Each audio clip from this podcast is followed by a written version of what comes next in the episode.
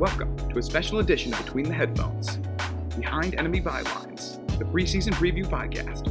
I'm Owen Warden, your host for this podcast miniseries, where I'll talk with several student journalists from a few of Georgia's opponents for the 2023 season. Next up is Caleb Jarreau from Tennessee, Georgia's 11th opponent of the season and its final SEC opponent. Welcome back to another preseason preview podcast. Today we've got uh we've got someone hailing from the land of Knoxville, Tennessee. Caleb, go ahead and introduce yourself, man. Yeah, so I'm uh, I'm Caleb Jarreau, sports editor here at the Daily Beacon and the University of Tennessee. So vibes are good for football season this year in Knoxville, and get ready to get into it and preview some preseason talk here. Absolutely. I mean, I mean, from the on paper perspective, I mean, this has got to be one of the most anticipated matchups, at least for Georgia's season. Um, Tennessee's got a few more other opponents that we'll certainly get into kind of towards the end of this podcast, but no, I mean, it, it, one of the most iconic games from last year was Georgia Tennessee.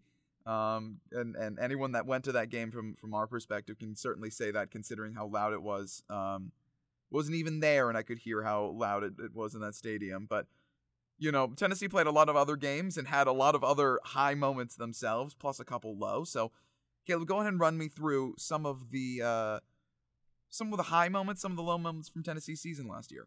Yeah, so obviously, I'd say anytime you talk about 2022 at Tennessee, you'll have to talk about the Alabama game where Tennessee upset Alabama in Neyland Stadium, and that was probably the highest moment of the year that set up that Georgia game later in the year. Would be like a, I think it was one or two, one versus two or two versus three, depending on what poll you were looking at. So obviously, Alabama would be the high. I think that'll be a high that a lot of fans remember forever, really, from that game. And overall, the season I'd say ended pretty well. I mean, you went 11 and two, and that's the first time since 2001 that they got 11 wins, so that's a pretty big accomplishment there. But the lowest of the low came against South Carolina when you Tennessee travels to William Brice Stadium and there's some locker room issues, and then Hendon Hooker goes down with a torn ACL, and it felt like everything that could go wrong went wrong for Tennessee that game, and they lost that game, and that's where their second loss came from. And in all reality, if that night goes a little different, you have Hendon Hooker at the Heisman ceremony in New York, and Tennessee might be able to sneak into the playoff at number four. So that's probably as low as it would get as well. So I feel like Tennessee fans got both the highest moment they could and the lowest with South Carolina. And it, it's kind of funny because South Carolina, Josh Dobbs in 2016, South Carolina was the team that kind of ruined that season as well. So it seems like the Gamecocks, anytime Tennessee has something going for them, tend to ruin it. But yeah, overall, I mean, first 11 win season since 2001, and now it's just a matter of sustaining that success and looking forward to 2023. No, absolutely. I mean, it was such a fun team. I mean, from all from all perspectives, and I mean, Josh Heupel calls, calls such a great offense that like you can't have fun. You can't you can't help but have fun watching that team on offense. And you know, the defense is a little bit different. It's a little bit shaky to say the least, but that offense is so high powered that I mean it carried it carried that Tennessee team to to 11 wins and you can never complain about getting double digit wins in college football especially in the SEC considering how hard it is and especially when you play Georgia and Alabama. I mean come on. Tennessee's schedule year in and year out is not one that lends itself to be easy and with the divisions going away that might become different but having Alabama as your cross divisional opponent is just not fun no, not at all. And and then even then with divisions going away, you still got Georgia and Alabama still on the schedule. So I don't think I don't think Tennessee will ever escape a tough schedule, but I mean Georgia will be coming along with them pretty soon. But you know, I mentioned Josh Heupel a little bit there, and you know the the the, the coaching staff is pretty consistent. But uh, you know, go ahead and run me through kind of what's what's Josh Heupel's staff looking like. Yeah, something that Josh Heupel has kind of made a standard at Tennessee is having continuity from year to year in his coaching staff. So from year one to now, there hasn't been very much turnover at any position, and more importantly, you never see a guy in Josh Heupel's on Josh Heupel's coaching staff, excuse me, leave for the same position. So this past season, Alex Golesh, offensive coordinator, left to become the head coach at the University of South Florida. So obviously got a promotion, and on paper with the offense, obviously you could say, yeah, Alex Golesh might be a big loss, but in reality, it's Josh Heupel's offense, and the offensive coordinator is really just agreeing with his schemes nine times out of ten. But he got replaced with Joey Halzle, who was the quarterback's coach, which, funny enough, you don't often see teams have a designated quarterback's coach. It's usually the offensive coordinator who doubles as the quarterback's coach, especially with Josh Heupel, who was a quarterback himself. It was kind of strange to see that. And now you see why, because he thinks so much of Halzle. He made him offensive coordinator, promoted him. So now he's OC and quarterbacks coach. He shares the same offensive prowess that Josh Heupel does. They agree on all the schemes. So I don't think we'll see any drop off from play calling there with Halzle being the OC compared to Golesh last season. And besides that, I mean, everybody really else has stayed the same. I mean, you still have Tim Banks running your defense in that 4 2 5 nickel that is weird. And if you have depth, it works. But like last year, we saw they didn't have depth. So you saw, saw some struggles. And Kelsey Pope is really the only other coaching change that comes to mind. And that was last year. And he was another in house hire. He went from analyst to wide receivers coach. So I don't see a lot of changes in this staff. And I think it's a testament to the culture that Heupel is building that he wants to keep the same guys in the building. He wants his guys preaching the same message. And you see that in recruiting and you see that in the locker room right now. No, absolutely. And no, it is very weird the fact that because in the NFL it's a very common occurrence that you do have a quarterbacks coach. It's a very common thing, but in college football it's not at all. I mean, you look at you look at Georgia's offensive coordinators last year and this year. I mean, Monken ran with the quarterbacks, and Bobo in his previous stint and his current stint worked with the quarterbacks as well, in addition to, to play calling duties. So it's really interesting. And, and again, I think you nailed it right on the head. It was clear that this guy was set up to be the next guy, and and and and clearly he steps right in. And again, like I've I've got the same opinion that um that you do about Tennessee's offense. And even though Kirby Smart is nowhere near the offensive minded coach, he's very much a defensive guy. With Mike Bobo stepping in for Georgia, I expect a similar thing like for Tennessee. So very similar offensive changes. So yeah, sure, new offensive coordinator on paper, maybe things would change, but I think the system's going to stay the same for both teams, and I think it's going to be very similar and still very strong offenses, especially Tennessee's. I mean, that's that's a ridiculous one in its own right. But you know, we we talked a lot about guys like Hendon Hooker, and he had a couple wide receivers that were pretty impressive as well. So let's go ahead and hop into some of the guys that left the team. You know, whether that was NFL draft, whether that was the transfer portal. Who are some of those key guys that, that left the team this offseason? Yeah, I think Hendon Hooker is going to be your biggest one. And I don't think his production can ever really be understated. And you don't realize it until you look and compare it in Tennessee's history. I mean, Tennessee has guys like T. Martin and Peyton Manning who have come through, and those are big names. And you look at Hendon Hooker, he threw over 3,000 yards, 27 touchdowns with only two interceptions last season, which is insane, especially when you think about how much he was passing the ball in Heupel's offense and he holds the Tennessee record now for completion percentage, which he broke his own record that broke Peyton, Peyton Manning's record, excuse me, before that. So right under 70% was his completion percentage. I mean, stuff like that, it's hard to come by in college football to have a quarterback that smart, but also have the arm talent to run that offense and do it very successfully.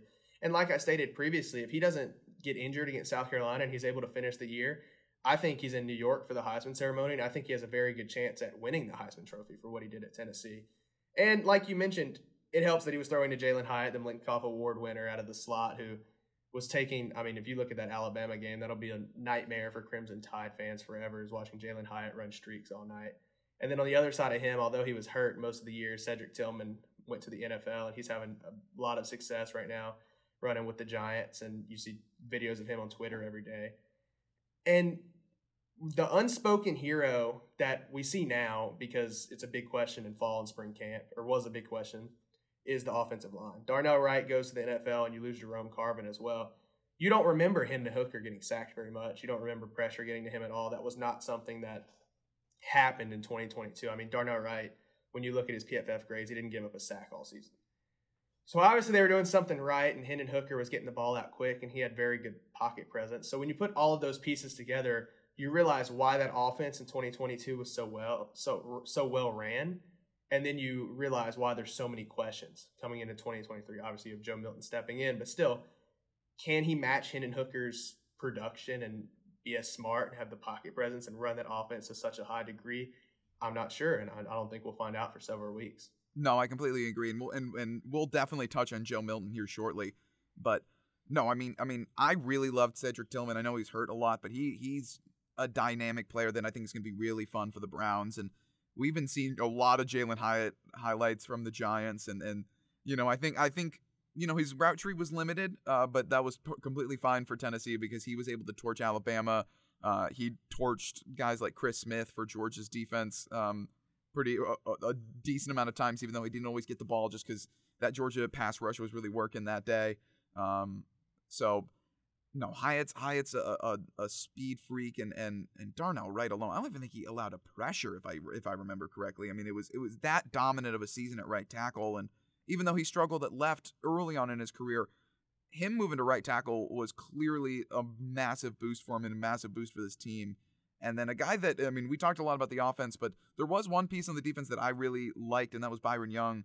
Really athletic guy, not a big stat pusher for Tennessee, and I think that's why he didn't go as high as he could. But I mean, you you look at his combine performance, he definitely had some athleticism and, and, and some talent off the edge for for Tennessee, and that's definitely still someone that Tennessee will definitely have to look to replace. Um, so it'll be an interesting team. But again, you drop Joe Milton, and I think that's probably one of the biggest returnees, especially from everybody else um, looking in uh, to Tennessee. But alongside Joe Milton, who else are some of those key players that are back for another season with Tennessee? Yeah, so Bru McCoy in the wide receiver room is back. He uh he stepped up last year with Cedric Tillman out a lot. He was the transfer. He transferred from Texas to the West Coast and USC, and then he finally got eligible from USC to come to Tennessee. And he's a big body, and he can move very well, and he plays wide receiver like a running back. And that's something you don't see very often. And in an offense where you're passing so much and trying to get those guys the ball so they can get yards after catch, he's somebody that I think will step up this year. And you talked about Byron Young, who's gone from the defense, but really, aside from him, the defense brings back a lot of their production, or at least the good production they had from 2022. I mean, Aaron Beasley led the defense in tackles, and he's back, and he's taking a vocal lead of the defense. He's the quarterback of the defense now from that linebacker spot and the weak side linebacker spot. And you see that in practice. He's calling plays, he's talking to the younger guys, and he's being very loud, very vocal. You also have guys like Omari Thomas, who's a nose tackle, and really, like you said with Byron Young, Omari Thomas was not somebody who really stuffed the stat sheet, but he could take up two, three blocks on the front to let your linebackers get up and get the running back. Another guy, Elijah Simmons, he's changed his number from up 50, 60 to number 10. He wants to be a new player, new guy, the new number, everything kind of going into this year. He's another big body you'll see on the defensive line. You've got ed- edge rushers like Roman Harrison, he's back. Defensive backs, Jaylen McCollough, kind of taking a step forward from last season, along with some transfers. You bring in a couple good freshmen on that secondary. So, all in all, your defense returns a ton. Now it's just a matter of if those returners and veterans take a step forward, which I feel like thus far and from spring and then now into fall camp, I feel like they've taken at least some sort of step forward. It's just a matter of is it enough to make an improvement from last season? Definitely, and and and and and it's a very old defense. It's it's uh, I mean, you look across it, it's pretty much seniors and redshirt juniors across. So it's it's a group with a lot of experience, and and sometimes that's enough, you know, you, to just have these guys with experience that can come together and that have experience not only with Tennessee but with playing with each other, and and that just can really develop a defense unlike before and. Because you don't see that all the time, especially when you are kind of a powerhouse. You don't see a defense like that stick together so well. So I am curious to see what they did. Their production wasn't great last year. It was a bit of a rough. It was a bit of a rough defense. But I mean, with them being with pretty much returning nearly the entire defense, I mean, you got to expect it at least to to take it another step uh, forward. And I'm curious to see what it does. One name you didn't mention, alongside Bru McCoy, who I'm really excited to see kind of step into that full starter, Squirrel White. You know, he had a awesome bowl game. He is kind of claimed to be that Jalin Hyatt heir apparent, which you know, I mean, it's tough to say that he necessarily will be because when Hyatt Hyatt produced a lot, and you don't want to just plug somebody in and say he absolutely will be Hyatt's production, but if there's a, if there is anybody to replicate what what Hyatt did for this team, Squirrel White is that kind of guy, and that's a guy I'm really excited to see him and Joe Milton really pair up and see what those do, and again, Bru McCoy as well can really do for that offense. But yeah, that's going to be exciting. Yeah, I really like the, a guy like Squirrel White, and something we've seen, especially the on-field production, is not has not ever been questioned, but now we've seen him come out of his shell. So he's talking to media a lot more. You see him talking to his fellow players at practice. Him and Brew are always pointing down the field, talking. You can tell they're talking about what route they're supposed to be running, the defense.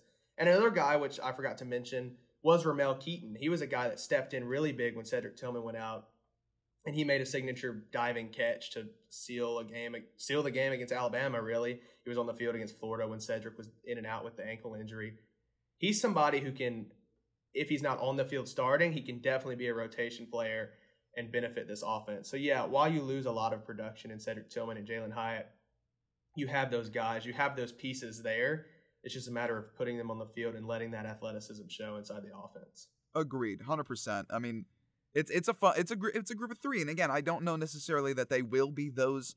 They will be Cedric Tillman, if they will be Jalin Hyatt, but it's three fun players that should still be that should still contribute to a really strong offense. And again, we talked about that experience on defense, but Tennessee brought in a lot of players this year. They had one of the top 15 uh, recruiting classes in the nation this year, plus some plus some pretty strong transfers to come in. So go ahead and rock, walk me through some of these freshmen, some of these transfers that could make an impact right away this season. Yeah, in that wide receiver room, I think is the biggest, literally and figuratively. You bring in Dont'e Thornton from Oregon.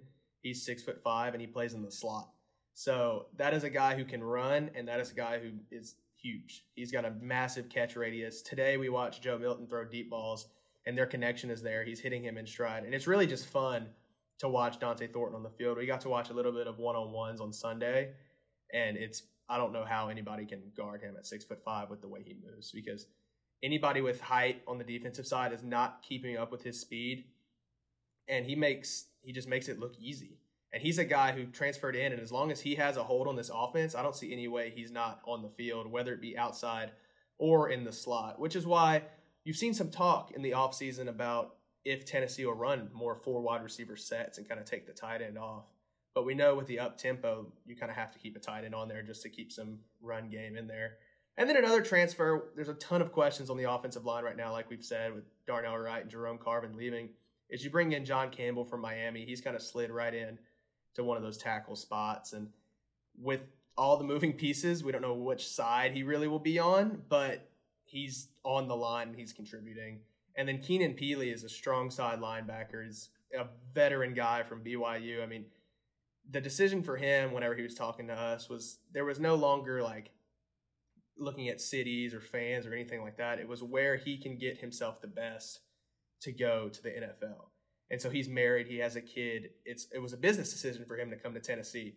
And he's been practicing with the first team at strong side linebacker. He looks like he can play the part. I've, we've been told he's playing the part, and he's even taking a vocal leadership role as well because we talked about how old that defense is and how you have a ton of redshirt juniors and seniors, and then you have a ton of freshmen. When Jeremy Pruitt got fired, all of that, a lot of defensive talent transferred out. So that's why you have that kind of unique hole where the sophomore true junior class really isn't there, but you have a ton of freshmen and a ton of older guys. So Keenan Pili has stepped in and gelled really well with those older guys on the defensive end, and he's a guy that will will probably be starting and make a big impact. And then as far as freshmen, you bring in a trio of very talented freshman cornerbacks with Christian Conyer, Rickey Gibson, and Jordan Matthews. All three of those guys will probably find themselves in the rotation in some way, adding depth and competition to that defensive back room, which I think anybody who watched any Tennessee game last year knows that they really need depth and competition in that defensive back room.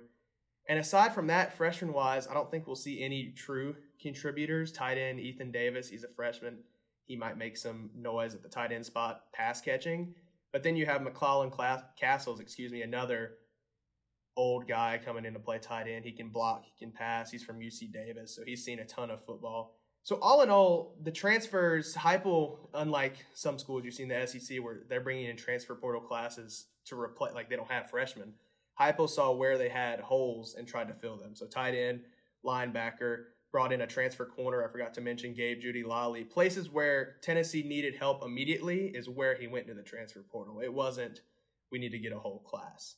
So I think that's what helps the transfers come in quicker and get the culture and just all in all, that's why one of his, his transfer class was one of the best because they just fit the needs of the team. There's no trying to force anything with his transfers.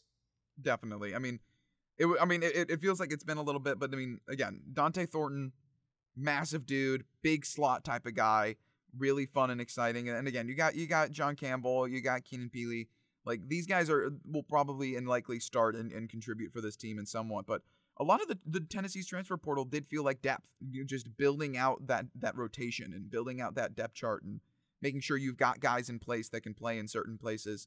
Uh, and a lot of those freshmen, I think, are going to fill similar roles. Two guys that I really like that I don't that I agree with you. I don't think will make a big impact right away, but two guys I definitely like. Uh, Nico Iamaleava, um, I mean, really exciting five star quarterback, a guy that is, I mean, Joe Milton, unfortunately, this is his last year. He doesn't have really any more uh, left to show. So he's he's got to head to the NFL one way or another.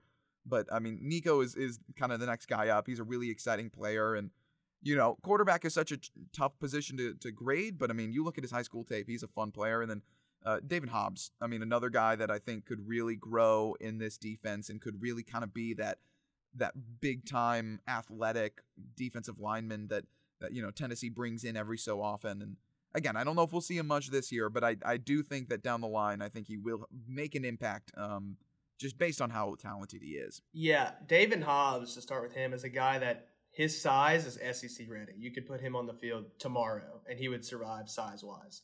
Like you said, there's veterans in front of him at the edge spot, Roman Harrison in particular is probably going to be starting in that Leo position that Tim Banks has, where you're a hybrid edge rusher. But David Hobbs in the rotation could definitely get in, provide some depth, take some load off of some of the other guys that are running with the defense. And then Nico, he went through some mechanical changes in the spring, which had Tennessee fans worried because his throws did not look like his high school tape. But man, in fall camp, he was throwing some beautiful deep balls today. I mean, tight spirals. He's just crisp and he just flings the ball. And he is a perfect fit for Josh Heupel's offense and what he wants to run. His size, he put on 20, 30 pounds since he's gotten here. I think he should probably put on another 20, 30 just to get a, to be able to take hits from defensive linemen that he's going to take in the SEC. I mean, there's no question, no matter how good your offensive line is. But he's a smart guy. He's slowly growing into that leadership role. And Hendon Hooker and Joe Milton had like a brother relationship. They were roommates. They went with each other everywhere, talked about everything. Even though Joe wasn't starting, he did everything he could for Hendon. And you don't see Joe Milton without Nico by his side. So it's kind of that same brotherhood relationship. And it's really fostering a culture at Tennessee where as soon as Joe is gone, it's kind of understood that Nico is the guy now. And it really should be a seamless transition once that happens. But like you said, unless Joe gets hurt, I don't think we see Nico this season unless it's against an Austin Peay in the fourth quarter. So all in all, I don't think we'll see anything this year, but that dude has some talent, and a couple years down the road, he could be a big piece of this offense. No, definitely, I I completely agree, and.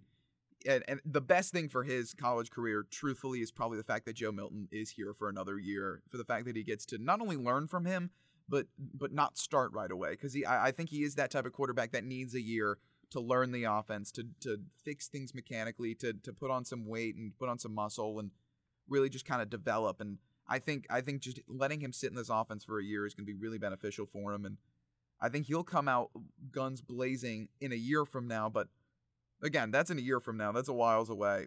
And and but we did see some struggles in spring, and I think that does support why you know he does need to sit for a year and does need to learn behind Joe Milton.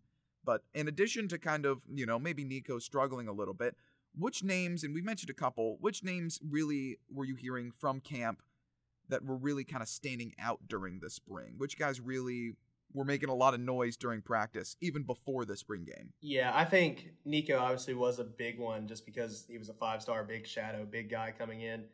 And like I previously said, you could see Joey Halzle after almost every throw he made in practice, they were talking. So there were some mechanical changes going on. I tried to evaluate some film, and I'm by no means a quarterbacks coach, but my guess would be Nico in high school had more of a three quarter slot sidearm release, kind of like how you see Aaron Rodgers sling or Patrick Mahomes.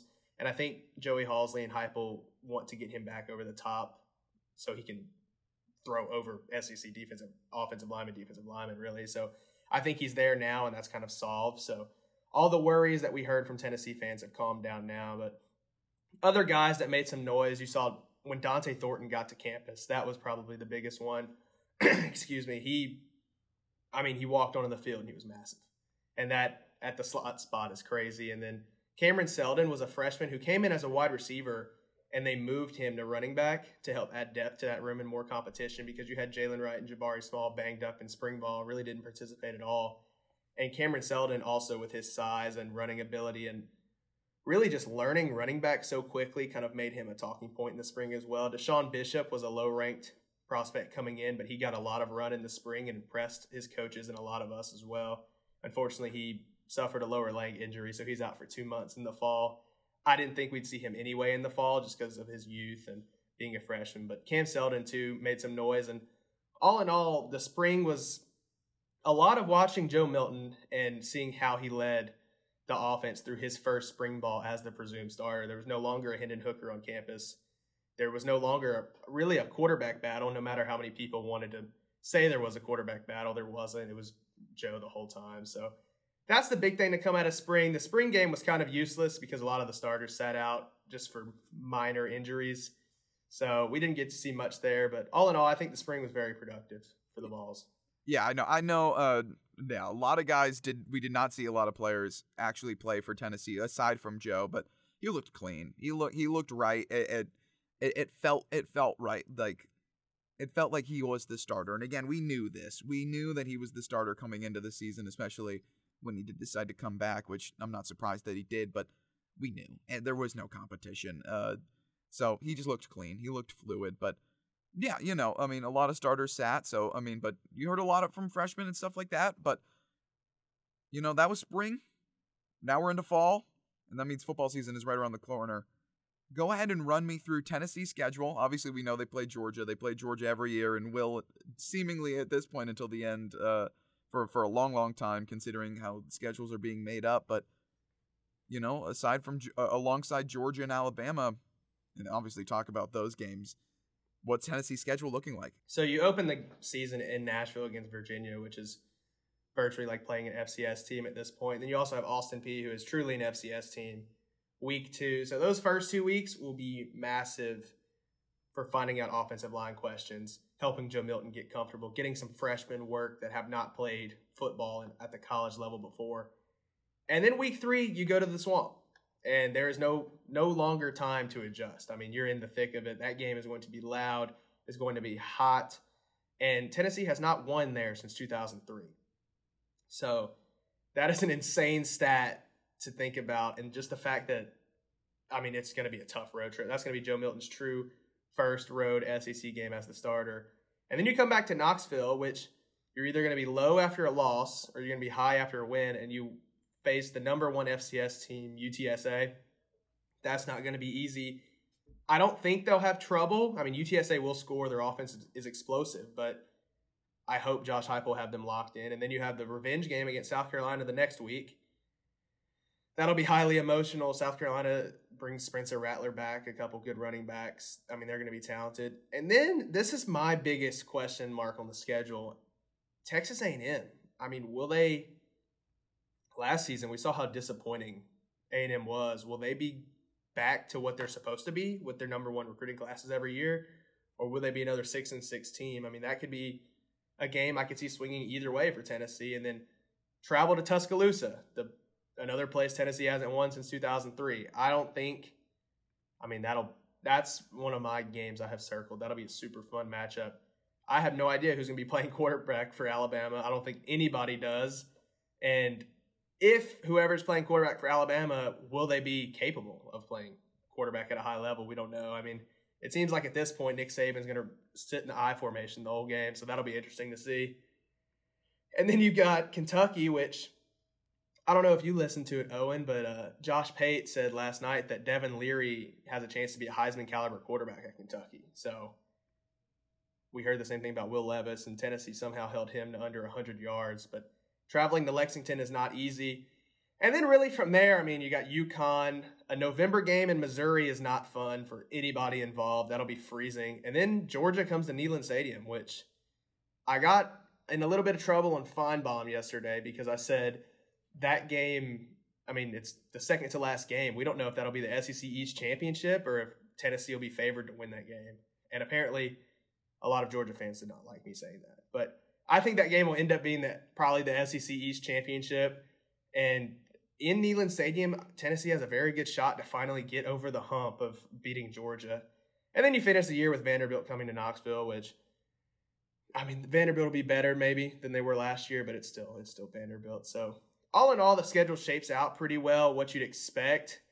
This every, the every other year where this part of the every other year when you have to travel to Florida and travel to Alabama is tough. And I think it would be tough if Hendon Hooker was playing quarterback still. So that's my takeaways on it. that A&M game is still a wild card. And if Devin Leary is good, then maybe Kentucky will be favored in Lexington, but that's still a long ways away at this point. Yeah, I think I think it's a long ways away, and I mean, again, I don't think you're you're far off on on your assessment of what that Georgia Tennessee game is. I mean, there's a strong. I mean, it, it really does come down to what has Tennessee done leading up into that game, and and and that's obviously going to be a great conversation when we do get to meet again and we do talk again, especially around that game because a lot can happen in college football and a lot can change. And there's two. I mean, even though Florida isn't the craziest like rostered team, right? They're not. They don't have an insane roster. Their team isn't stacked. You know, kind of like if you compare Tennessee and Florida on paper, Tennessee's got the better roster. They've got the better. They've got the better tools in the toolkit. But the swamp is a different place. And, and it's a hard place to go into. It's a hard place to go into early in the season, especially while it's still summer and, and, and stuff like that, or even just early fall where that summer heat is still sticking around. It's a tough place to play. Alabama is going to be brutal, even if the quarterback situation is a little funky. They've still got Jase McClellan there, but they but they've also got a guy I'm really high on in Justice Haynes, who I'll keep pounding the table for. That dude is insane. Um, and I and I think that was showcased. He ran for like what three touchdowns in their spring game. Like he he's a guy that I'm definitely aware of going into the season, despite him being a freshman. I think if there's anybody that that's out there that can light up the scoreboard as a freshman, it's him. And those two games are really going to be brutal. And I mean, again, Tuscaloosa itself is a brutal place to play. So, yeah, I mean, I think I think it could absolutely be that. If Tennessee wins both of those games and and they sweep the rest of the season, yeah, I could absolutely see Tennessee being favored once again heading into that Georgia game because yeah, they beat Alabama once again. They they've cleaned through their schedule. Georgia doesn't have the same schedule as Tennessee does, and for that reason, yeah, I could absolutely see Tennessee being favored depending on how it comes into. But if but if Tennessee did lose the Florida game, if they did lose the Alabama game, and maybe if if there has been a, some struggles across the season, then yeah, it also makes sense that Georgia would come into Neyland with a little bit of favoritism, even though they're coming into Neyland, which is also not an easy place to play. So I don't think you're that far off. I think there's a lot of things that can go on with that game, and it even more so because it's at the very end of the season. Yeah, I uh, I'll stick by what I said. I'm fine. I mean, it'll probably end up being the SEC East championship. I mean, you think about in previous years, Tennessee has not been what Tennessee was in the late 90s, early 2000s, and playing Georgia was still the SEC East championship, even though Tennessee was not good. So I think it'll end up being that. And at home, depending on how their season goes, like you said, I don't, I, I could easily see a way where Tennessee is favored and then beating Georgia would not be an upset by Vegas. But a lot has to go right, and I don't know. I mean, football is weird. You could have the best team. I mean, think. I mean, Georgia won the championship with Stetson Bennett, and they had plenty of more talented quarterbacks and talented teams, I'd say, in you know 16, 17, 18 maybe, that didn't do the things that Stetson Bennett did. So football's weird. That's just how it is, and a lot can happen between now and November. No, absolutely. And and again, you can't you can't discredit home home field advantage. That's not something you can ever discredit. And I think no matter what, I still think it's going to be the SEC championship because it was last year.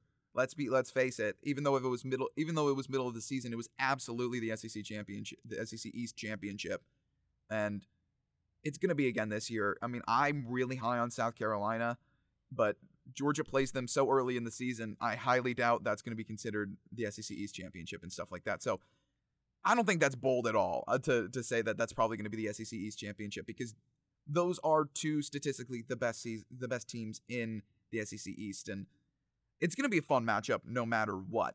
But you know we've we've kind of had some bold takes. You talked about a bold take you had on Finebaum, but I want to go away from those bold takes and get something a little bit different. So you know you you've got you've got that it's going to be a, it's going to be a big game for Georgia and stuff like that but for Tennessee specifically you know what's a big take you have for their season this year I, I really think the biggest take will be that the defense might uh, catch a lot more attention than it did in 2022 I mean I not to discredit Joe Milton I think he'll be fine at quarterback but I don't think any quarterback can match Hendon Hooker's production in 2022. Now, if Joe Milton does, then I think we're talking about a Heisman candidate, and Tennessee is probably competing for a championship. But I mean, that's just hard to ask of anybody. Hendon Hooker was smart beyond a college quarterback should be, had great arm talent, and his pocket presence, and he knew when to run. There was never a time where Tennessee would take negative yards. They never got behind the chains, it felt like. Because if the plays weren't there, Hendon Hooker put the ball down, ran for five yards, and then slid. Like, he was always getting positive yards. I don't know if we'll see that from Joe Milton as much this season, which is why I say that the defense has impressed a ton in fall, and I think they'll continue to impress. You have a ton of depth in the defensive back room. So now there's no longer the problem where, hey, if X player gets burnt, there's no replacement because he's all we have. Now, if X player is not getting it done, you have Y, Z, A, B, and C sitting on the bench ready to go get it done. There's competition in that room. They're ready to play. They look better in practice than they did a season ago. You have two really veteran linebackers, which you which means you won't have the locker room problems you had on the defensive side a year ago. You have a lot of defensive linemen, good edge rushers. Byron Young is a big guy to replace. But I think that defense will take a massive step forward, and that could be the difference in some of these games that went each way in 2022 because now Tennessee doesn't have to score 60 or 70 points. They can get away with scoring 40 points if the defense is capable. No, I completely, yeah, no. I mean, it's definitely it's definitely bold to see to say the defense is going to be uh, pretty high tier and stuff like that, but like I mean, I mean, I can absolutely see it. You know, I, I mean, it's it's not an impossible thing. It's just, man, that defense was rough last year, and they're going to need to take a big step forward to be kind of of that upper upper echelon of the SEC. But hey, they're all back together. Uh, you really only lost one guy on that on that unit, so hey, you know what? They could pull it off maybe. But you know, with with with a bold take like that, with a bold with a bold thought of how how good that Tennessee defense could be, let's go and reason it back down. Right? We've talked around it. We've talked about it. We've gone through. I'm gonna get. I'm gonna ask for your ceiling. I'm gonna ask for your floor. I'm gonna ask you to meet me right in the middle. What do you think? Te- what are your expectations for Tennessee's? Uh, what do you think Tennessee's gonna do this year? I'll start. I'll start with the floor. Set the foundation. I think the floor would be eight and four, and I think that would be very disappointing for Knoxville for just the way Tennessee fans are. Like most programs, eight and four is a respectable season think you'll probably get nine if you go to the bowl game. But in Tennessee, that would, at Tennessee at Knoxville, that would be a disappointment. And I think those losses, if they you lose Florida, you lose Georgia, Alabama would probably be in loss in that situation. And then that fourth, maybe a Texas A&M if they learn how to play football. South Carolina, like you said, Kentucky's another wild card with Devin Leary. I mean, there's so many games I could see going each way right now because nobody's played a snap of football that I feel like eight and four is the floor, and that would still be disappointing, but I think that's the lowest I would see them going. And then my ceiling, I mean, 11 and 1 undefeated is not out of the question. A lot has to go your way for 12 and 0, so I think 11 and 1 is your ceiling. I think that Georgia game in Neyland Stadium late in the year, once you have your offense figured out with the new players, that's a winnable game. Alabama, they're going to take a step back into a time capsule and run a I formation uh, offense every down, that's a winnable game. You can easily out firepower that. I mean, Florida's winnable. All of these games on the schedule, I could see a way Tennessee wins. I just uh, I don't want to say 12 and 0 because I don't think this program is there yet. 11 and 1 I'd say is respectable. I still think they drop a game somewhere. I mean, like you said, going to Florida is not fun. Going to Alabama is not fun.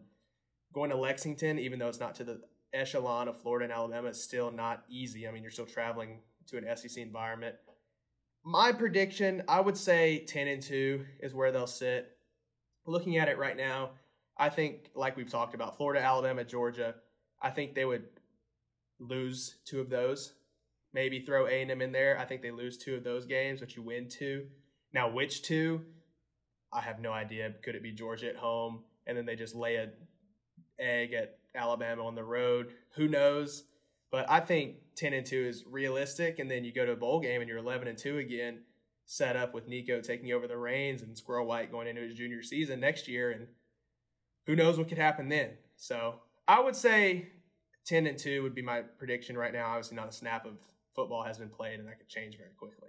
No, I, I completely agree with that, and and I could easily see a scenario where Tennessee does beat Georgia, but but but but they've got so many tough road games this year that I could easily see them fall into a couple of those. But it's it, we're really at a point now that Tennessee's got such a quality roster that really any game, even when you're playing the defending back-to-back national champions, they're in it. You know, and and I'm sure that alone is probably a great feeling for Tennessee fans in general, is to just be like there's not a game that we are so completely out of this year. Yeah, and like you said, being in it is enough, I feel like, with Josh Heupel's offense. Because, I mean, you saw it last year. There were times where the Florida game, I thought they were done, toast, with Anthony Richardson running all around.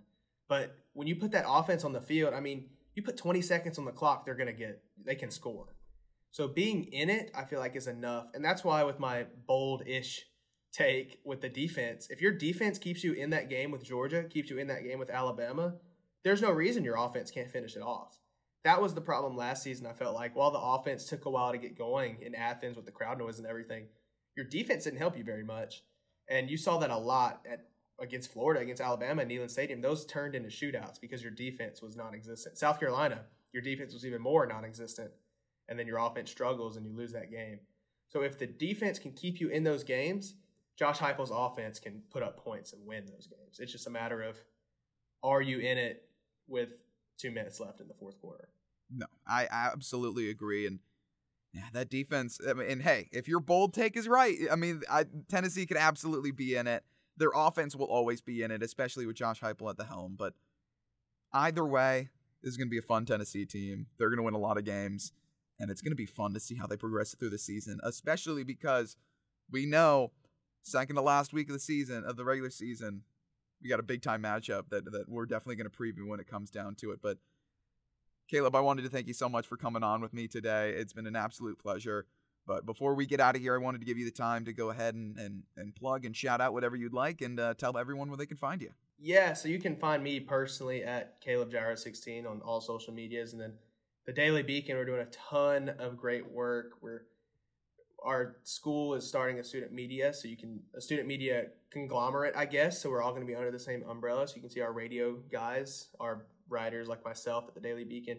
All of our stuff will be starting to be produced together. I guess would be the best way to put it. But yeah, we start school next week. I don't know about you, Owen, but that's always a hectic time. And then the week after that, we'll have five days straight of football content, volleyball content, soccer content, previewing all of our fall sports.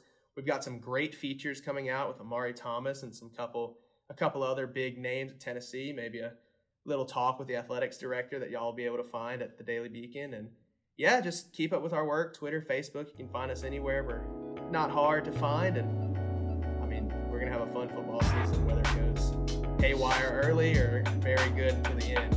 I'm excited for it. Absolutely, man. It was a pleasure, and, and we'll absolutely be more in, uh, in contact and stuff like that. But again, man, thank you for coming on. Yes, sir. Thank you, Owen. Absolutely.